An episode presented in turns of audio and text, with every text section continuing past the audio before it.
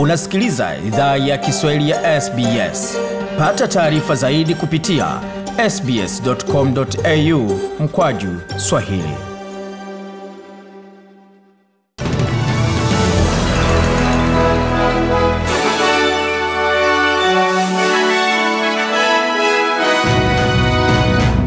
Wasikiliza idhaa Kiswahili ya SBS na hii hapa ni taarifa kamili ya habari, tukianza kwa taarifa jimboni New South Wales ambako idara ya elimu ya New South Wales imesema kwamba mgomo wa walimu wa masaa 24 ni kinyume ya sheria. Walimu wa shule ya umma walijumuika katika eneo la Hyde Park mjini Sydney kabla ya kuelekea nje ya bunge la jimbo ambako waliandamana dhidi ya mishahara midogo na mzigo wa kazi ambao si endelevu. Shughuli ya viwanda inakuzwa kwa uhaba wa wafanyakazi ambao unawalazimisha walimu wengi kufundisha nje ya sehemu zao za utaalam. Katibu wa idara ya elimu Georgina Harrison, hata hivyo, amesema kwamba hatua hiyo inawasumbua wanafunzi kwa sababu Anasema moja ya vitu muhimu wazazi wetu wanastahili jua ni kwamba licha ya kile ambacho wanaweza kuwa wanasikia kutoka kwa wale ambao wako upande mwingine wa mjadala huu, hatuna uhaba wa walimu New South Wales. Tuna mpango wa milioni 125 kutosheleza mahitaji kwa walimu hapa New South Wales, na tunatekeleza mpango huo kuhakikisha tuna mwalimu wa mtoto wako leo na kesho, alisisitiza B Harrison. Tukielekea katika taarifa na upande wa siasa za kitaifa, shinikizo inaongezeka kwa waziri mkuu Scott Morrison achukue hatua dhidi ya mbunge George Christensen baada ya mbunge huyo kushiriki kwenye makala mtandaoni ya nadharia ya njama potovu ambako walihamasisha umma uandamani dhidi ya vizuizi vya uviko 19 vya Australia. Bwana Christensen alishiriki katika makala ya Infowars ya Marekani Alex Jones ambako walihamasisha waandamanaji wajumuike nje ya balozi za Australia kuandamana dhidi ya hatua dhidi ya coronavirus. David Littleproud ni mbunge wa chama cha Nationals na yeye pia ni waziri wa kilimo. Amesema kwamba Bwana Christensen anastahili kemewa kwa kuunga mkono madai yanayolinganisha hatua za afya za Australia kwa zile za kambi ya mauaji ya Wanazi ya Auschwitz na mauaji ya kimbari ya Tiananmen Square kule China. I don't respect uh, those comments and uh, I condemn them and George I've tried to reach out to. Bwana Little hapo anasema kwamba siheshimu madai hayo na ninayakemea. Nimejaribu kuwasiliana na George kumweleza wazi maoni yangu na nitaendelea kuwasiliana naye kuhakikisha anaelewa hilo. Makala ya Infowars yamepigwa marufuku kwenye Facebook na YouTube kwa kukiuka sera za kauli za chuki, na msimamizi wa makala hayo Alex Jones ametoa madai kadhaa ya uongo na yanayopotosha kuhusu janga hili la uviko kumi na tisa. Katika taarifa zingine, utafiti umeonyesha kwamba kuna ongezeko la misaada ya mapato kwa upande wa wale ambao hawana ajira ambayo inajaribu kupunguza kwa kiasi kikubwa ukosefu wa makazi nchini Australia. Mapato hayo ambayo iliandaliwa na utafiti ulioandaliwa na taasisi ya Australian Institute of Health and Welfare imeonyesha kwamba mradi miradi ya serikali ya msaada wakati wa janga kwa janga la, la uviko kumi na tisa ama coronavirus ukipenda limeweza kuonyesha kwamba na kuweza kutekeleza kupunguza JobKeeper ilisaidia kupunguza masuala ya ukosefu wa makazi katika mwaka uliopita wa fedha. Kwa mujibu wa taarifa iliyotolewa na mwenyekiti wa Homelessness Australia Jenny Smith amesema kwamba data zinathibitisha kwamba ukosefu wa makazi unawezaisha iwapo watu wanapewa msaada ama wavu wa kutosha wa msaada. And so we have in fact uh, in extraordinary times Anasema katika nyakati zisizo za kawaida tumeona matokeo yasiyotarajiwa ama majaribio yasiyotarajiwa, wakati jamii inapewa msaada wa ziada kutoka Centrelink kupitia malipo ambacho inakuwa ni kitu cha utu, na ndio sababu tumeona kwamba katika muda mfupi na baada ya miezi kadhaa tumeona hali ikiwa sawa kwa upande wa watu ambao wanakosa makazi kupungua, pamoja na swala zima la ukosefu wa makazi ukipungua kwa sehemu kubwa sana kote nchini Australia, alisema Bi Jenny Smith. Katika taarifa zingine, kambi ya Mtendeli, moja ya kambi tatu za Tanzania zinazohifadhi wakimbizi wa Burundi, imefungwa kabisa baada ya zaidi ya wakimbizi elfu kumi na tisa wa mwisho waliokuwa katika kambi hiyo kuhamishwa kwenye kambi ya Nduta Jumatatu. Maafisa wanaohusika na idara ya wakimbizi nchini Tanzania wanasema hatua ya kufunga kambi hiyo imechukuliwa ili kushughulikia ipaswavyo suala la usalama ambao ulikuwa ukivurugika mara kwa mara ndani ya kambi hiyo.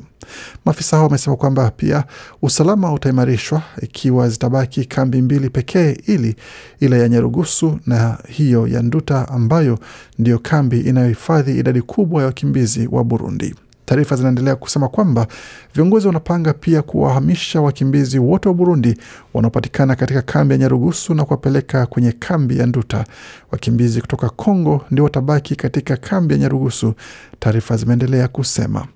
Wakimbizi elfu tatu waliokuwa Mtendeli walirejea nyumbani kwa hiari hiyo tangu mwezi Julai mwaka huu. Kufikia tarehe 31 Oktoba mwaka huu, zaidi ya wakimbizi wa Burundi laki mbili na elfu sitini ndio walikuwa wanapiga kambi katika nchi nne ambazo ni Tanzania, Rwanda, Uganda na Jamhuri ya Kidemokrasia ya Kongo. Tanzania pekee ikiwa inahifadhi zaidi ya wakimbizi laki moja na elfu ishirini kulingana na takwimu za shirika la Umoja wa Mataifa linalohudumia wakimbizi almaarufu UNHCR kwa Kiingereza.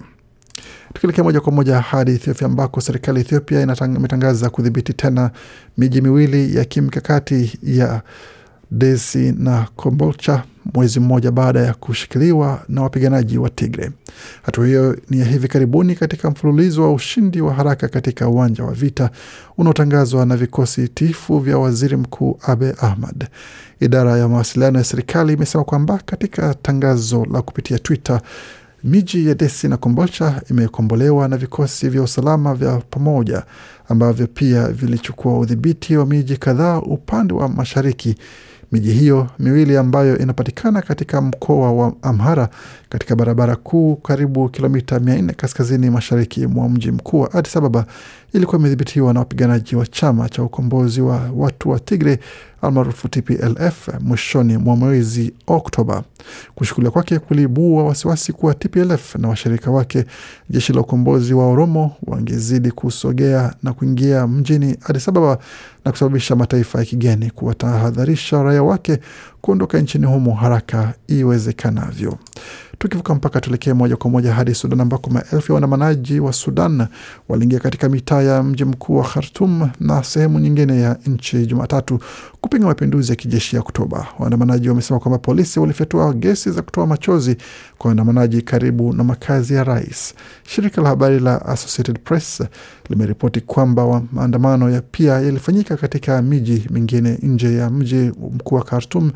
Jumatatu ikijumuisha miji ya Kasala, Sena na Port Sudan. Mapinduzi ya kijeshi yalifanyika Oktoba 25 ambayo dazeni ya maafisa wa serikali ya mpito walikamatwa. Yalikuwa ni mapinduzi ya pili kutoka ilipofanyika vuguvugu la Aprili 2019 na kusababisha kuondoka kiongozi wa muda mrefu Omar al Bashir.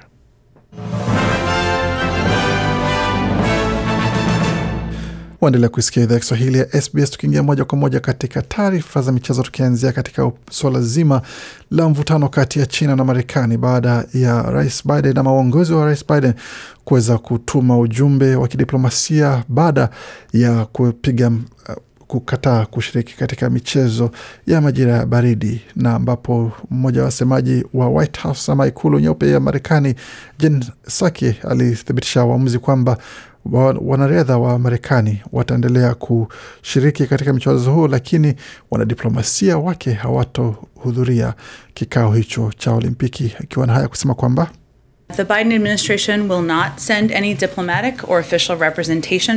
Nasema kwamba uongozi wa Biden hautatuma wanadiplomasia wote rasmi wala watu wote wawakilishi rasmi katika michezo ya Beijing mwaka elfu mbili ishirini na mbili ya majira ya baridi pamoja na katika michezo ya Paralympic kama ni michezo ya walemavu, kwa sababu ya kile ambacho kinaendelea kwa upande wa mauaji ya kimbari ya Jamhuri ya Kikomunisti ya China pamoja na pamoja na masuala mengine ambayo yanaendelea katika maeneo ya Xinjiang na mengine ambayo yanahusiana na haki za binadamu zikiendelea kukiukwa katika nchi hiyo. Wanariadha wa timu ya USA wana tunawaunga mkono kwa ukamilifu na wataweza kushiriki kwa asilimia mia moja, lakini hakutakuwepo na wakilishi rasmi kutoka kwa serikali. Taarifa hiyo ilisema. Katika taarifa zingine ambazo zinajiri kwa sasa ni pamoja na jaribio la matibabu kwa upande wa jaribio la kuweza kuchukua mate kutoka kwa mchezaji atakayekuwa amepata jeraha la kichwa katika soka kule katika EPL ama ligi kuu ya Uingereza kuweza kutambua kama amepata jeraha la kichwa ambalo linaweza likazuia kuendelea kushiriki kwake katika mechi ambayo anacheza ama itakuwa ni sawa kwake kuweza kucheza. Mmoja wa wachezaji ambao anaendelea kufuatilia kwa karibu ni pamoja na mchezaji Will Pokowski ambaye ni mmoja wa wachezaji wa cricket wa Australia ambaye alipata jeraha kama hilo pakiwa na maswala kuhusiana na jinsi anaweza shiriki baada ya kupata jeraha sawia na hilo katika mechi ambayo ilichezwa kule Victoria, na kusema kwamba baada ya majaribio ya mchezo huo ya vipimo hivyo kwa mradhi, itaweza kujulikana iwapo anaweza kashiriki pamoja na wachezaji wengine kuweza kutumia vipimo hivyo kuamua kama wana uwezo kushiriki katika mchezo huo. Katika taarifa zingine za michezo ni pamoja na michezo ambayo inaandaliwa muda usio mrefu katika FFA Cup ama kombe la FFA nchini Australia, ambapo timu ya kulipwa ya Western Sydney Wanderers itamenyana na vijana wa timu ya Apia Leichardt ambao ni vijana wasio wa kulipwa kuweza kuamua nani anataka katika robo fainali ya kombe hilo la FA Cup. Lakini katika ligi kuu ya Uingereza matokeo ya alfajiri ya leo kati ya Everton na Arsenal yalikuwa ifuatavyo, ambapo wenyeji Everton waliocharaza Arsenal magoli mawili kwa moja, magoli yakifungwa na Richarlison katika dakika sabini na tisa wakati Martin Odegaard akiwa amefunga mwanzo katika dakika arobaini na saba wakati Demarai Gray akaweza kupachika goli la ushindi kwa upande wa Everton katika dakika ya tisini na mbili ya mtanange huo. Mengi zaidi kuhusiana na yale ambayo amejiri katika mchezo huo, bila shaka unaweza ukasikia muda usio mrefu tukiingia na kuongea zaidi kwa kina masuala ya michezo.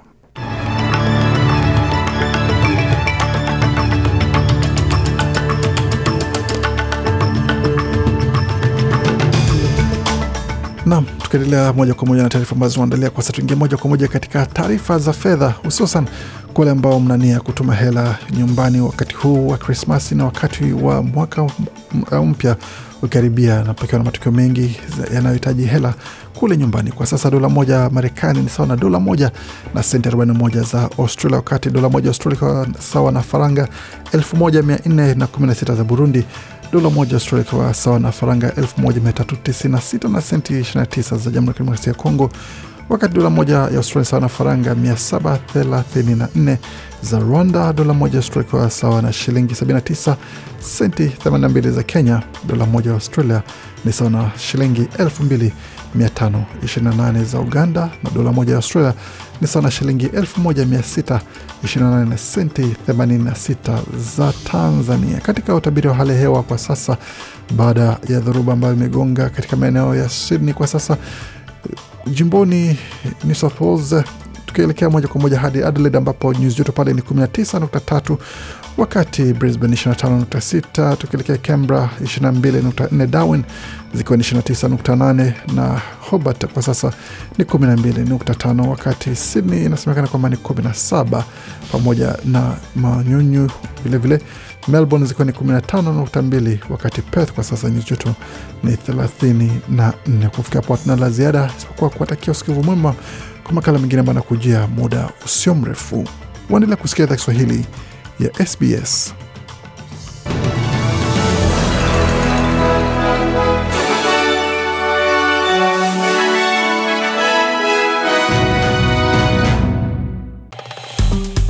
Penda, shiriki, toa maoni.